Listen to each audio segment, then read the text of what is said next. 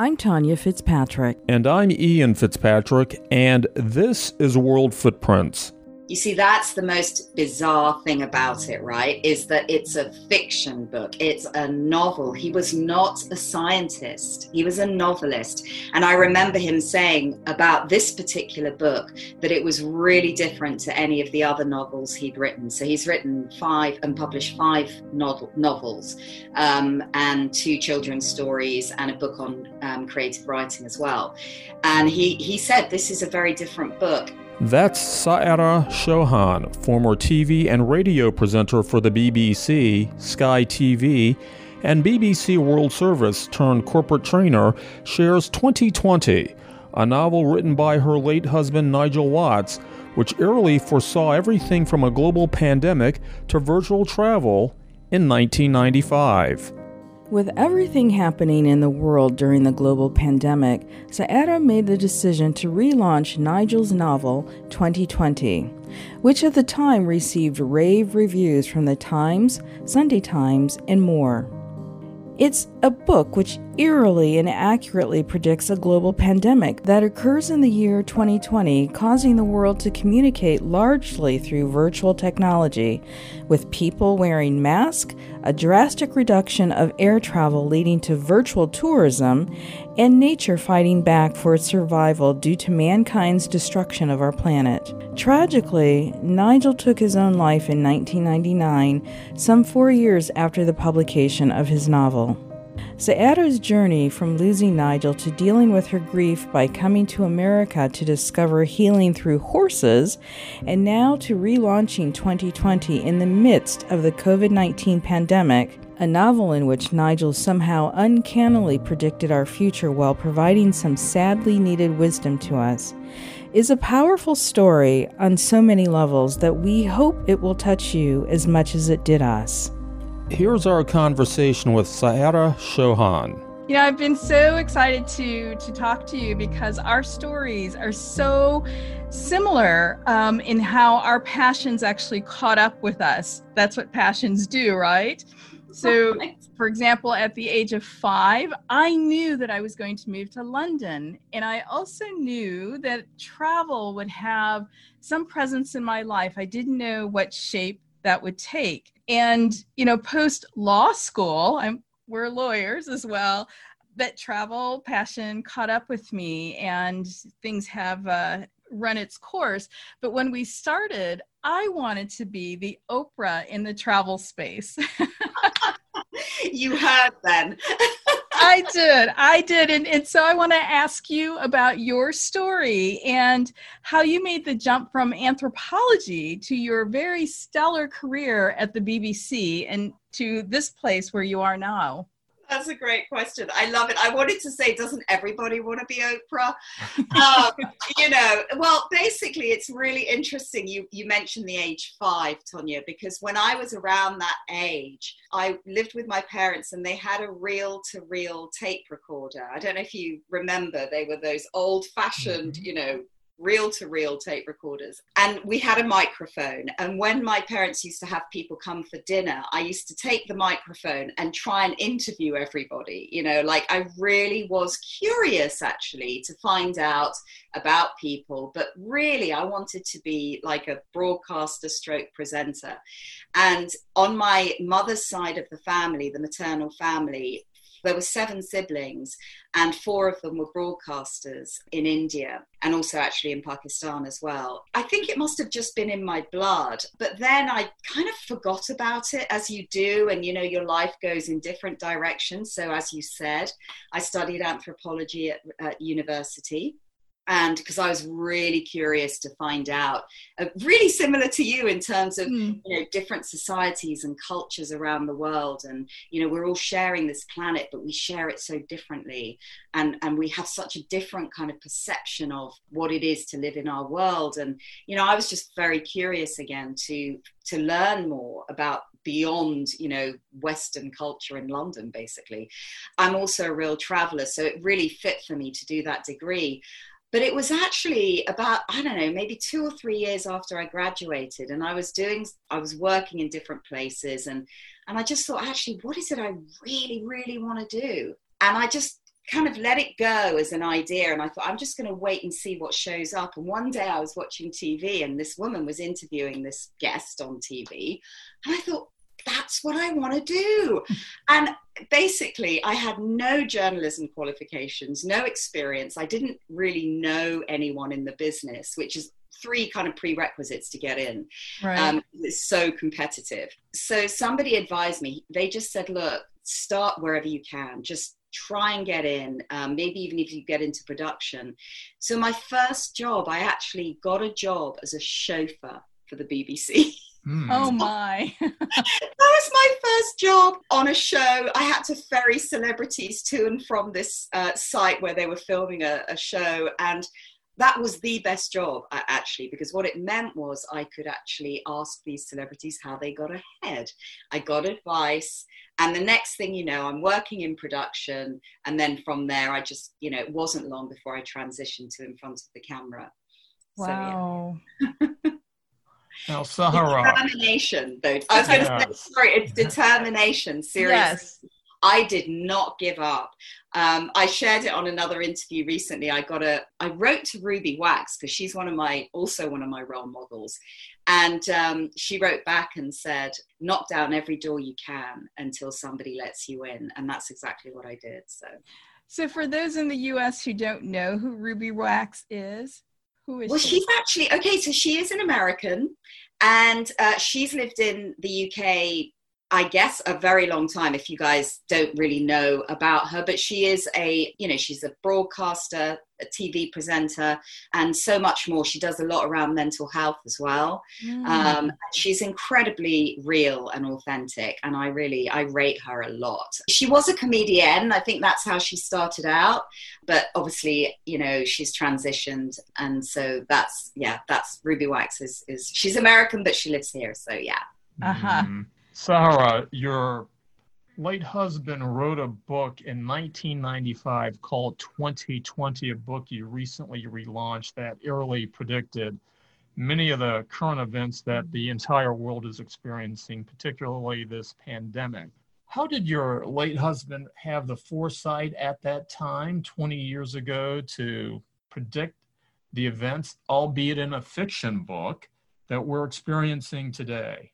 You see that's the most bizarre thing about it right is that it's a fiction book. It's a novel. He was not a scientist. He was a novelist. And i remember him saying about this particular book that it was really different to any of the other novels he'd written. So he's written five and published five novel, novels um, and two children's stories and a book on um, creative writing as well and he he said this is a very different book you know that is such a good question that i'm afraid i cannot fully 100% answer mm. how does anyone know the workings of something so bizarre right um, somebody recently said it's almost like he was channeling something mm. um, the way i like to see it is that he was an incredibly intuitive and spiritual man mm-hmm. and on some level as an artist i think artists have almost like one foot here in the kind of real world, if you like, and another foot somewhere else. You know, it's like they can plumb the depths of something that most of us don't necessarily always stop to take time to see or perceive or feel. And so I sense that he was in another I don't want to say another realm because that just sounds weird, but there is a different space that I think artists occupy. And maybe in that space, something was talking to him. I mean, I remember he, for his fourth novel, uh, We All Live in a House Called Innocence, he was actually, he composed it. All the ideas came to him when he was on a meditation retreat in India. And he went and he was retreat, he retreated into the mountains in Dharamsala and he was there for 10 days on his own in, in a hut basically. And he said that all of a sudden he hadn't planned it but all these characters were coming to his mind and he didn't have his laptop. He didn't have much paper. So he scribbled what was coming to him and then that became his fourth novel. So i that's you know i think that's what happens. They just tune in to something Wow. You know, you mentioned India, and um, that's a country I really enjoyed uh, visiting a couple of years ago, and and I remember you said something about Nigel felt in some ways that he was more Indian than you are because the country just really spoke to him. It. Um, I mean, and, and I, I get it having, having been there, there's just it's something I can't articulate.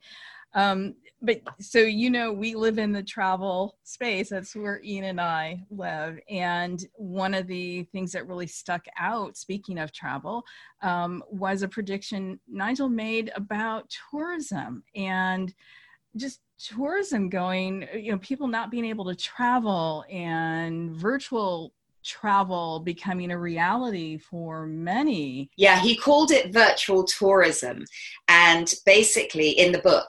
And uh, it's so bizarre, isn't it? Because we're all facing massive restrictions on our travel now due to the pandemic. And that's exactly why the virtual tourism in the book is being designed because people have a limit on travel. So if you don't mind, I'd love to actually read a couple of just a quote on that um, yes. from the book because it's so bizarre how kind of accurate it, actually is. Can can you um, also show us a cover of the book because that's also eerie as well.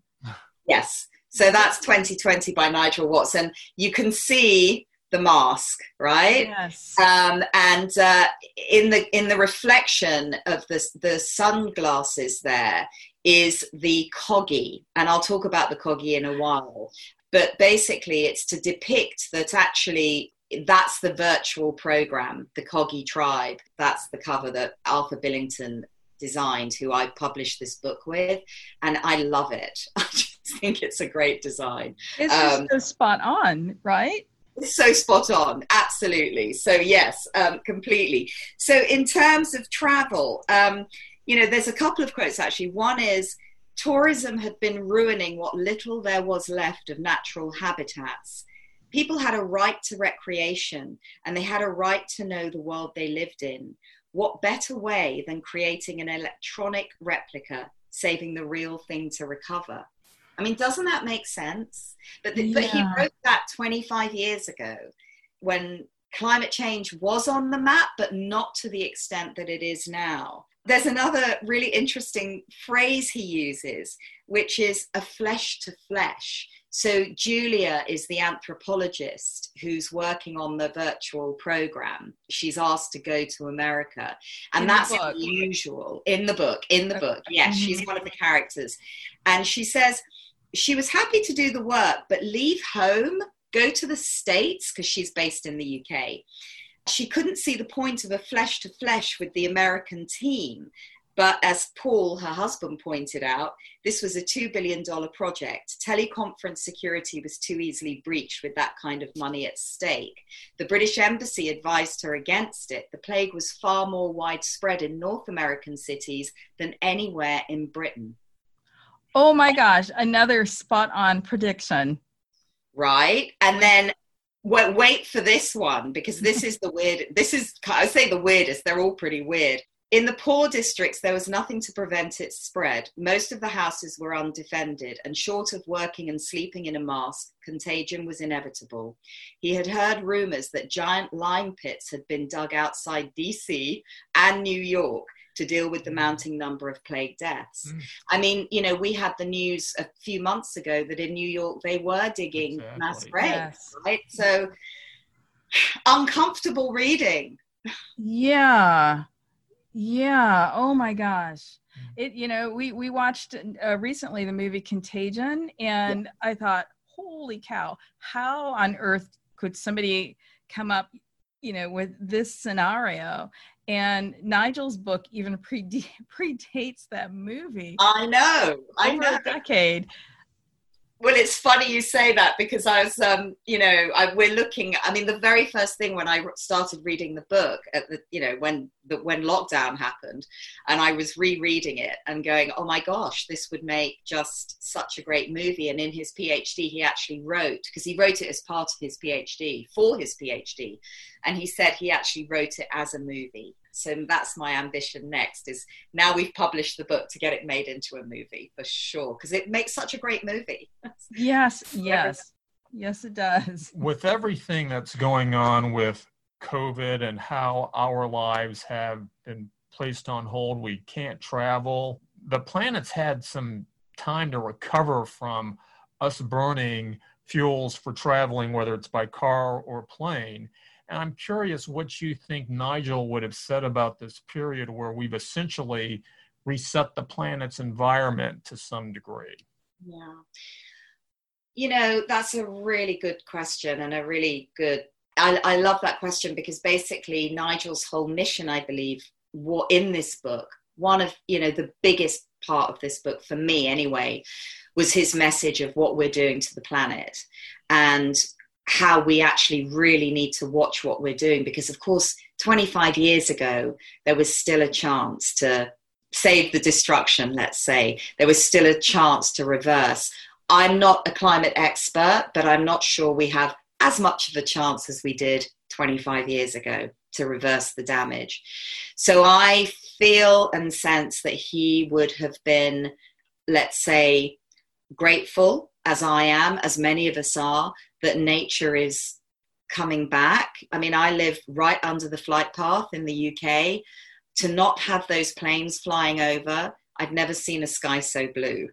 Uh, to hear and also to see wildlife that you wouldn't normally see or hear, mm-hmm. you know, just the quietness, just it, it, I, think he would have been absolutely grateful, as as many of us are, and that sounds really I hope that doesn't sound inappropriate given we are going through the pandemic, but it has given the planet a chance to, to pause and to breathe. And, and actually, I do think that we're so not in control.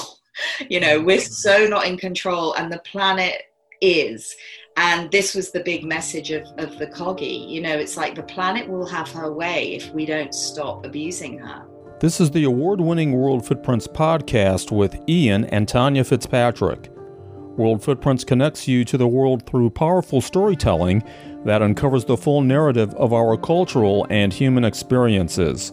Travel deeper by visiting our website, worldfootprints.com, and make sure you sign up for our newsletter and receive a special gift we have just for subscribers. Here's more of our conversation with British radio and television broadcaster Saira Chauhan as we discuss the relaunch of 2020, a novel by her late husband Nigel Watts that anticipated our future nearly three decades ago. Who, who are the, the Kogi? the Kogi. So, the Kogi are an Amazonian tribe in Colombia that came to prominence in 1990 by a documentary filmmaker called Alan Ereira. And the Kogi's message is basically they came out of hiding, if you like, to communicate the message that if we carry on the way we we are with the planet, the planet will get sick. They refer to themselves as the guardians of Mother Earth, and they refer to themselves as elder brother, and they refer to us as younger brother basically they came out of hiding to, to speak to the world to give the message that we need to stop doing what we're doing and alan ereira um, he made that documentary as i say in 1990 and nigel and he wrote a book called the heart of the world on the kogi and nigel used a lot of his work, obviously by his permission. And we have mentioned in the book the Tairona Trust, who are the trust for the Kogi. And basically, you know, they what they're saying is is happening. There is another quote which if you don't mind, oh, you know, reading. Um, I mean, it's a, it's more of a sort of a kogi warning, really, talking about the heating up of the planet. And they say, when they kill all the elder brothers, then they too will be finished. We will all be finished. If that happened and all the mamas died and there was no one doing our work, the rain wouldn't fall from the sky. It would get hotter and hotter from the sky, and the trees wouldn't grow and the crops wouldn't grow. So we're heating up, and that's what they basically said, you know. And that's they say that it's their job to keep the balance of the planet. So Nigel uses the Kogi in the virtual program, the virtual reality program in the book as a teaching tool to test, you know, virtual tourism, but at the same time to teach, you know, what we need to learn really. Mm. we know you spent some time in the United States as well. And for our audience based here, talk to us about your experience here, how that was transformative, and how that um, actually changed changed your life and changed your direction to some degree. Nigel, for your viewers, you know, who, who obviously we haven't talked about it, but Nigel very, very tragically took his life in 1999, four years after this book was originally pu- published. And he had written another novel that got published on the life of Rumi, the Sufi poet Rumi, and, and then he took his life and that's been a real journey and uh, obviously and and continues to be some 20 years after he died and one of the things that I decided to do, and it wasn't really kind of a, a, conscious decision, but it was one of those things where you know how life just takes you and you just go with it and it, something happens. And I was on a road trip through, well, we were doing the Four Corners and we were driving through Arizona. And it was a similar trip that Nigel and I had done uh, two months before he took his life, which was quite strange. So I went on this trip with a girlfriend of mine, and um, we went and we did this course in. We we did like a week week long course in Arizona that a friend of mine had recommended, and part of that course was equine therapy, which is basically working with horses. It was really powerful. My goodness, it was one of the most powerful experiences of my life, and I said to the facilitator, her name's Laura, she has this ranch in Tucson. And I said to her, I am fascinated by this and I would like to learn equine therapy. This is what I want to do. And um, very long story short, literally, that was in the August. In the January of the following year, I was on a plane ready to start my new life in Tucson, Arizona. Mm-hmm. I moved to a horse ranch and um, started studying equine therapy. The reason I talk about Nigel taking his life was because, in answer to your question, Ian, it was one of the most healing experiences for me to just get out of town, basically, get out of the place that reminded me of him. It was so different. I mean, really, the desert compared to London. you can't get more different. And uh, and it was what I needed. And I was there for two years, and it was very healing for me on many levels, particularly with the horses and the people I met and the landscape. And since then, I mean, I have obviously moved back to the UK, but I go back or have gone back pretty much every year because it's like my spiritual home, Tucson. I, I just love it. Oh. Um, I'm missing it right now. Mm. But you know, and I have to share it's another thing we have in common. So the other passion that hasn't caught up with me precisely is horses. I grew up I grew up with horses. And and if we had money, we'd have a we we'd have a we'd have a couple right now, but oh, amazing! They are such special creatures, really. They're just there's just something so majestic and beautiful and graceful and calming, really calming. Oh. Very calming, and they're very, very in the moment. So. Yes. They're, they're, that's why they're so great for therapy if you have a therapy horse because they can really be where you're at. And if you're inauthentic in any way, they pick it up and they just they withdraw. And the more you try to kind right. of get their attention the less they you know but then when you let go of that they'll come to you. That's yes. what's amazing you know so yeah. Kind of like cats and we have one of those too. Right i don't I'm, I'm allergic to cats unfortunately so oh I'm sorry love. no, it's fine so you, you mentioned that Arizona, eh, you know, Tucson, Arizona was kind of a spiritual home. And that was actually my next question for you is if there's a country or a place that you've identified as your soul country, like a place where you feel at home, is it Arizona? It is. It's not India. India's Nigel's spiritual home. Arizona's mine. Actually, I have an American friend, and she um, she's originally from Seattle, but she's lived here a very long time.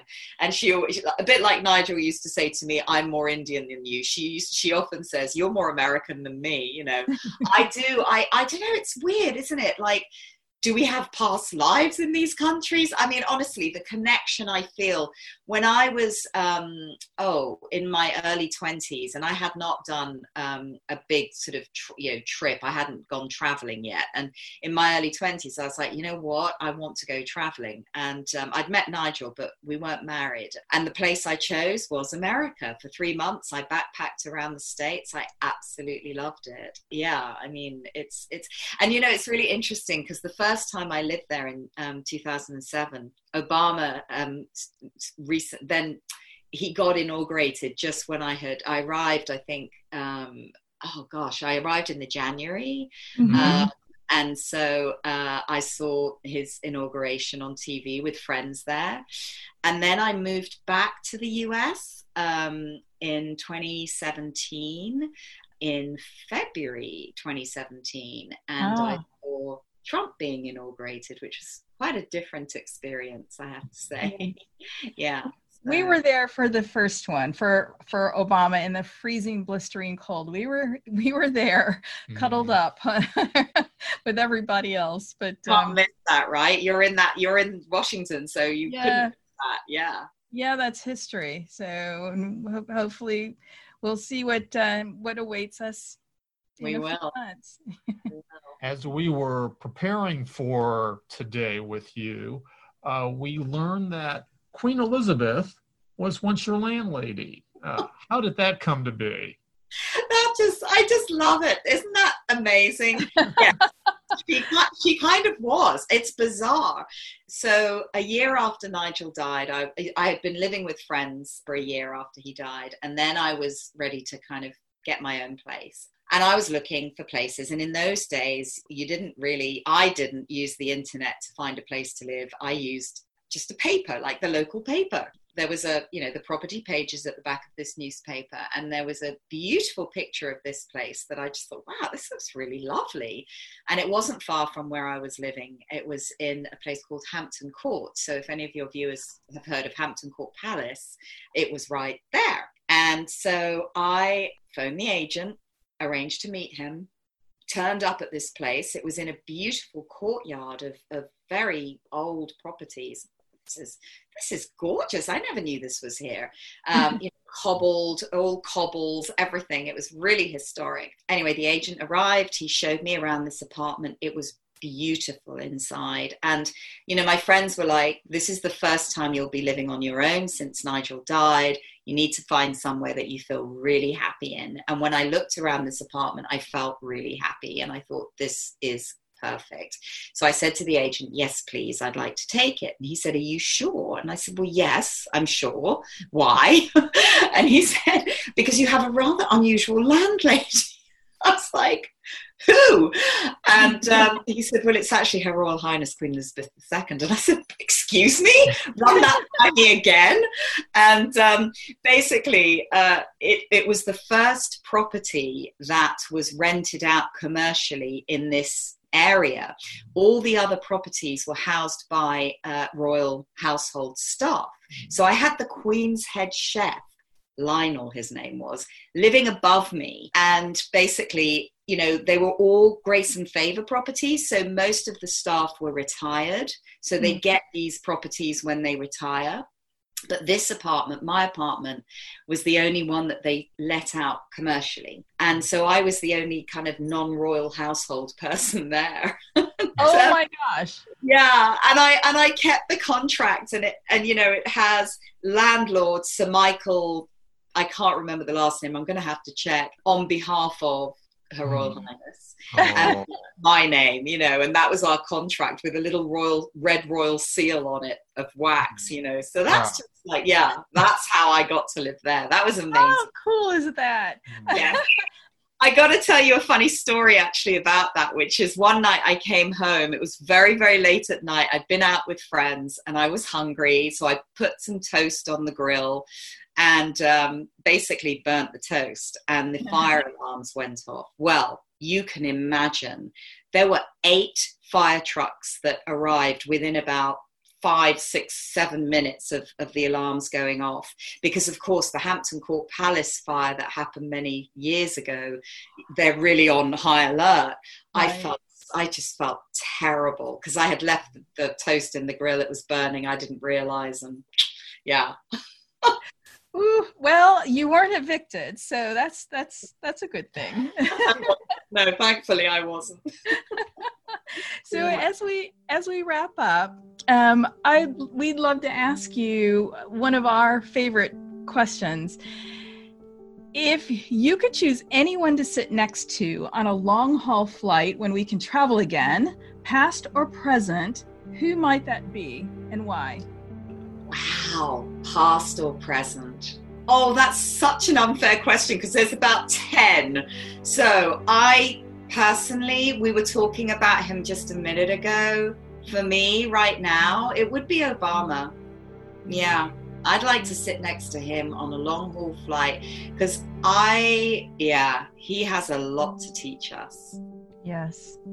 And you'd probably get Michelle too, so you'd get a twofer. Yay! Two for one. No, brilliant. That would be great. Yes, I, I, I really rate her as well. So yes, it would definitely, it would definitely be those two for sure.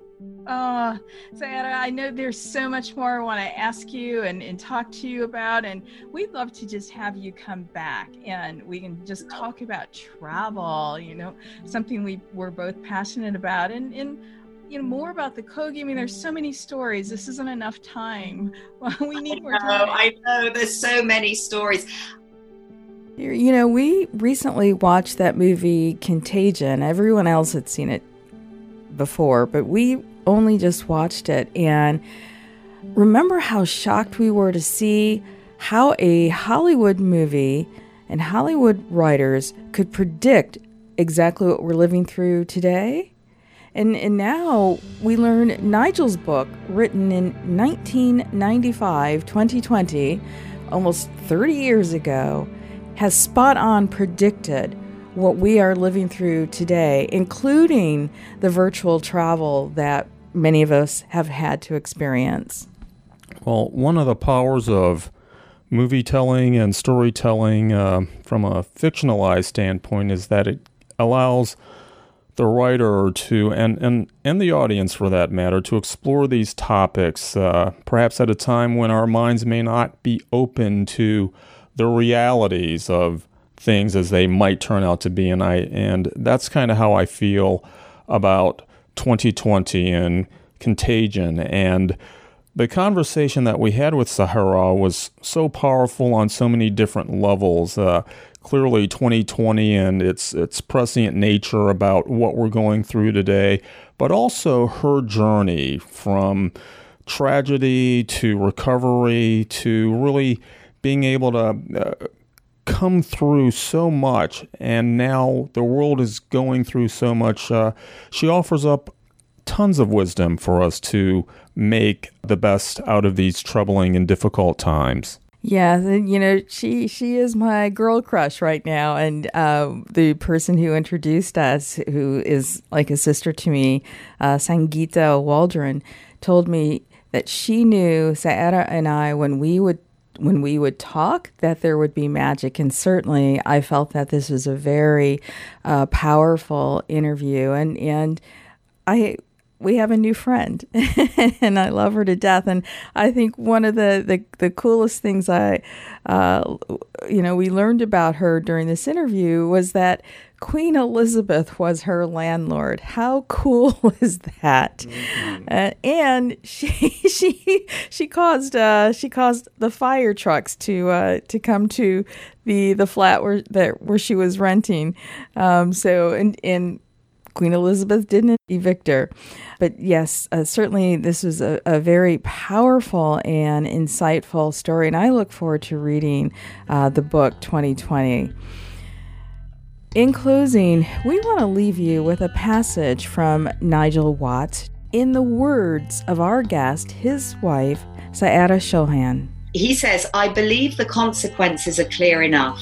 Consider yourself a bag of bones separate from your environment, and you will have the moral immunity to treat the world and its contents as things. Taken to its extreme, we have alienation and its concomitant fallout, which is crime, neurosis, and the trashing of the environment. However, See yourself as a leaf from a tree, but essentially connected. Natural harmony will result. We're Tonya and Ian Fitzpatrick, and we are honored that you chose to take this adventure with us. Thank you for spending this time and allowing us to connect you to the world through the stories we share on World Footprints. This World Footprints podcast with Ian and Tonya Fitzpatrick is a production of World Footprints LLC, Silver Spring, Maryland. The multi award winning podcast is available on worldfootprints.com and on audio platforms worldwide, including iHeartRadio, Public Radio Exchange, iTunes, and Stitcher. Connect with the world one story at a time with World Footprints. Visit worldfootprints.com to enjoy more podcasts and explore hundreds of articles from international travel writers. And be sure to subscribe to the newsletter. World Footprints is a trademark of World Footprints LLC, which retains all rights to the World Footprints portfolio including worldfootprints.com and this podcast.